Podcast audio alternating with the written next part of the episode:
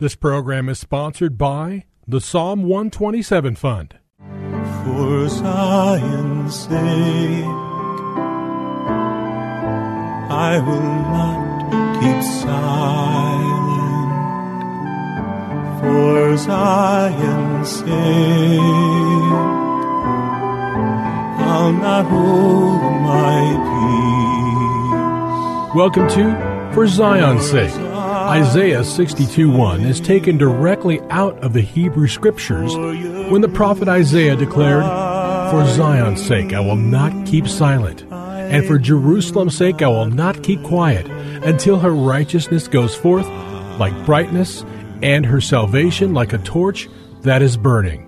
Your hosts for the program are Shelley and June Volk, Jewish believers burdened to see Jew and Gentile become one, believers strengthened in their faith and for their Jewish kinsmen to come to the saving knowledge of Jesus as the Messiah, the Son of God.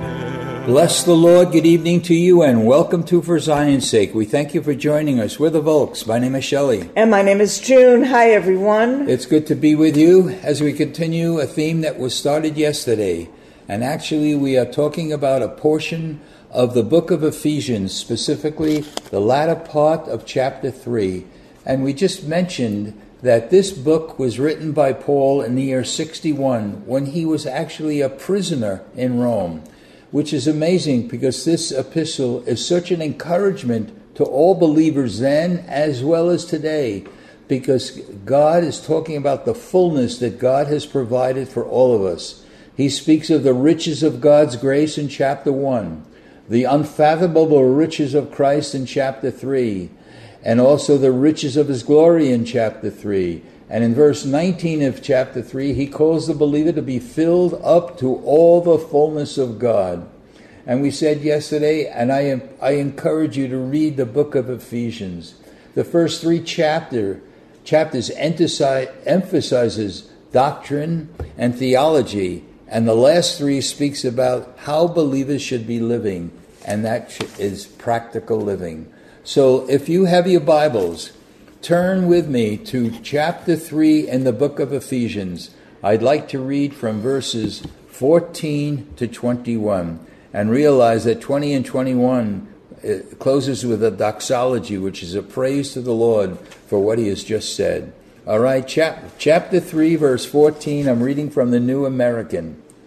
"For this reason, I bow my knees before the Father, from whom every family in heaven and on earth derives its name, that he would grant you," this is what God is granting every believer, "that he would grant you, according to the riches of his glory, to be strengthened with power through his Spirit in the inner man, so that Christ may dwell in your hearts through faith, and that you, being rooted and grounded in love, may be able to comprehend with all the saints what is the breadth, the length, and height, and depth, and to know the love of Christ, which surpasses knowledge, that you may be filled up to all the fullness of God." Verse twenty, "Now to him who is able to do exceedingly abundantly beyond all that we ask or think." I want to repeat that. Listen to the language used to try to explain what God has done and is doing and will continue to do. Now to him who is able to do exceedingly abundantly beyond all that we ask or think, according to the power that works within us. To him be the glory in the church and in Christ Jesus to all generations forever and ever. Amen. Junie, do you have your uh, amplified? Let's read uh, verse nineteen. Chapter three, verse nineteen. "This is our part to receive the fullness of all God has given us." Yes. "That you may really come to know practically through experience for yourselves." It's so important that you may really come to know practically through experience for yourselves the love of Christ, which far surpasses mere knowledge. Isn't that incredible? God's, God has granted to us to know the love of God, and yet he says it surpasses mere knowledge. It's not mere knowledge. It's the reality of God's love in you, without ex- mere knowledge, without experience, that you may be filled through all your being unto all the fullness of God. That is, may have the richest measure of the divine presence and become a body wholly filled and flooded with God himself. And that's calling the body, all wow. believers together yes, yes. to experience this. And it reminds me of one quick testimony, Shelley, of a time when I was troubled for over thirty years over a situation that I was sharing with the people I was troubled about and their pastor, that I would be corrected by the pastor if he saw something wrong in me. And after sharing for whatever I shared, this pastor said, "Let me ask you, June, what if this continues on and nothing changes? What will you do?" And I said, "I really don't care. I really believe that I was obedient to the Lord to share with you and share with these people what they put Shelley and I through." And the next day, as I was getting dressed to go to the meeting with you again, the Lord said to me, "But June, I care." Mm-hmm. And it caused me to weep, Shelley, because I saw my selfishness. I saw that I wasn't letting go to really forgive and really love, really have his compassion. And I really believe that's what verse nineteen yeah. is exhorting us in, yep. to really walk in the Lord, Thank you, Lord, to receive his love, his yes. forgiveness, his compassion, and be that Amen. to Amen. all around us. Right. Be his witnesses. So verses fourteen to nineteen are showing us what we should do, and it's summarized in verse twenty. But if I could summarize the verses up to nineteen, this is what God has granted us through the riches of his glory. We are strengthened with might through the Holy Spirit in the inner man. Secondly, that Jesus may dwell in our hearts through faith. Thirdly, we are rooted and grounded in love. Number four, to know the love of Jesus which surpasses knowledge. That, that gets me every time I read it. To know the love of Jesus which surpasses knowledge. It's not just knowledge. It's the actual, as, as we saw a minute ago, this is experiencing the love of Jesus. And finally, and to be filled with the fullness of God. And all of this is granted to us through the riches of his glory. Other verses that show this is to be true. Philippians four nineteen. My God shall supply all your need according to the riches in glory by Christ Jesus. How do we measure God's riches? They're, they're unlimited. Ephesians one seven. In him we have redemption through his blood, the forgiveness of our trespasses, according to the riches of his grace. Ephesians two seven.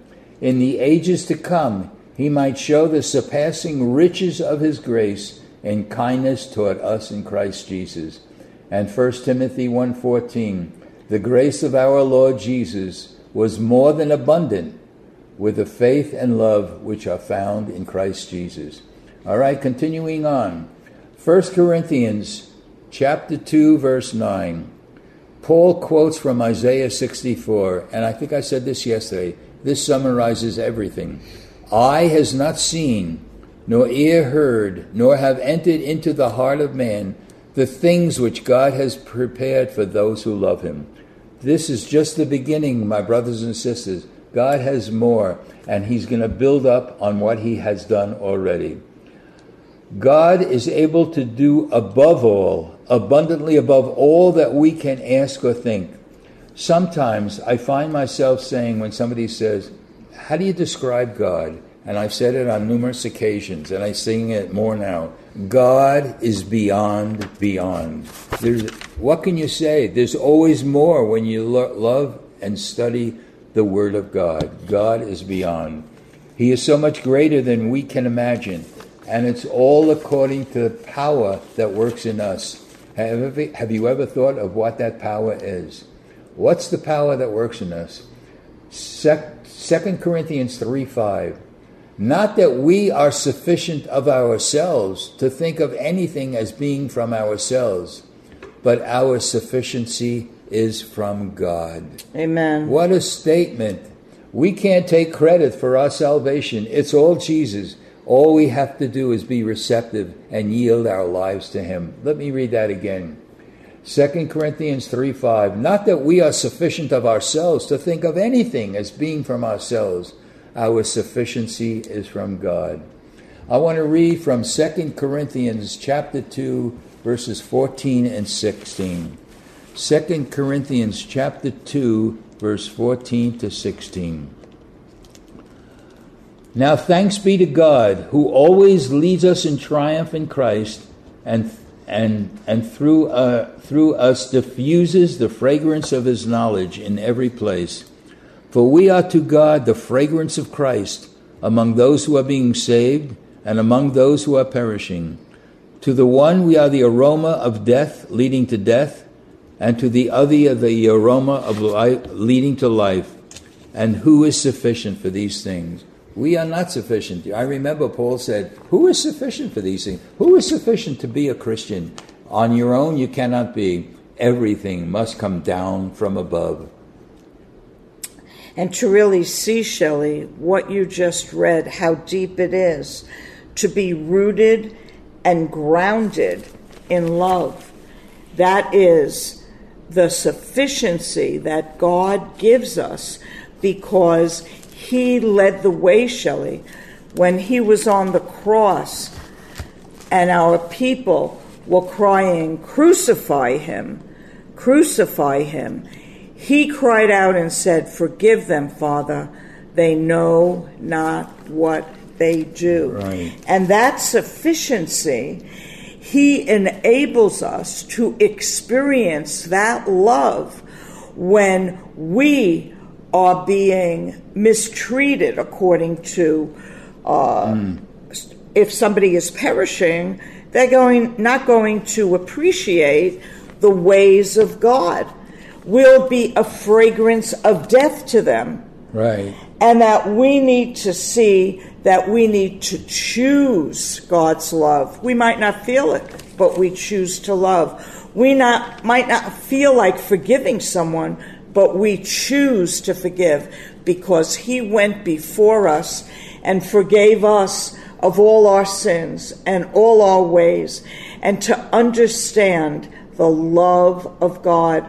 Because Jesus said, I am the root and the offspring of David and the bright and morning star. Thank that you, we can be rooted in the Messiah, in his love. We bless your holy name, Lord, Lord, for what you've granted us. Yes, Lord. And I pray every listener will join us tomorrow as we continue with this glorious presentation of who God is. We pray it in Jesus' name. Amen.